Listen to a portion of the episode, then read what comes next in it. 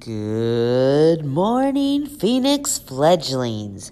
Today is Thursday, January thirteenth, two thousand twenty-two. Please stand for the pledge. Please stand for the pledge. I pledge allegiance to the flag of the United States of America and to the republic for which it stands, one nation, under God, indivisible, with liberty and justice for all.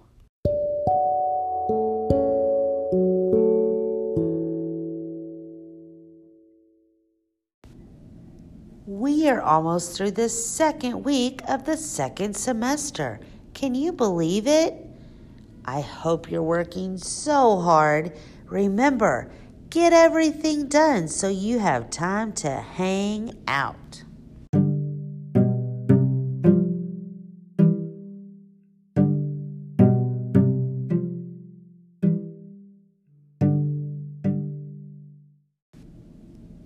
And now it's time for the joke of the day. Why shouldn't you write with a broken pen? Well, I don't know. Why shouldn't you write with a broken pen? Because it's pointless. Here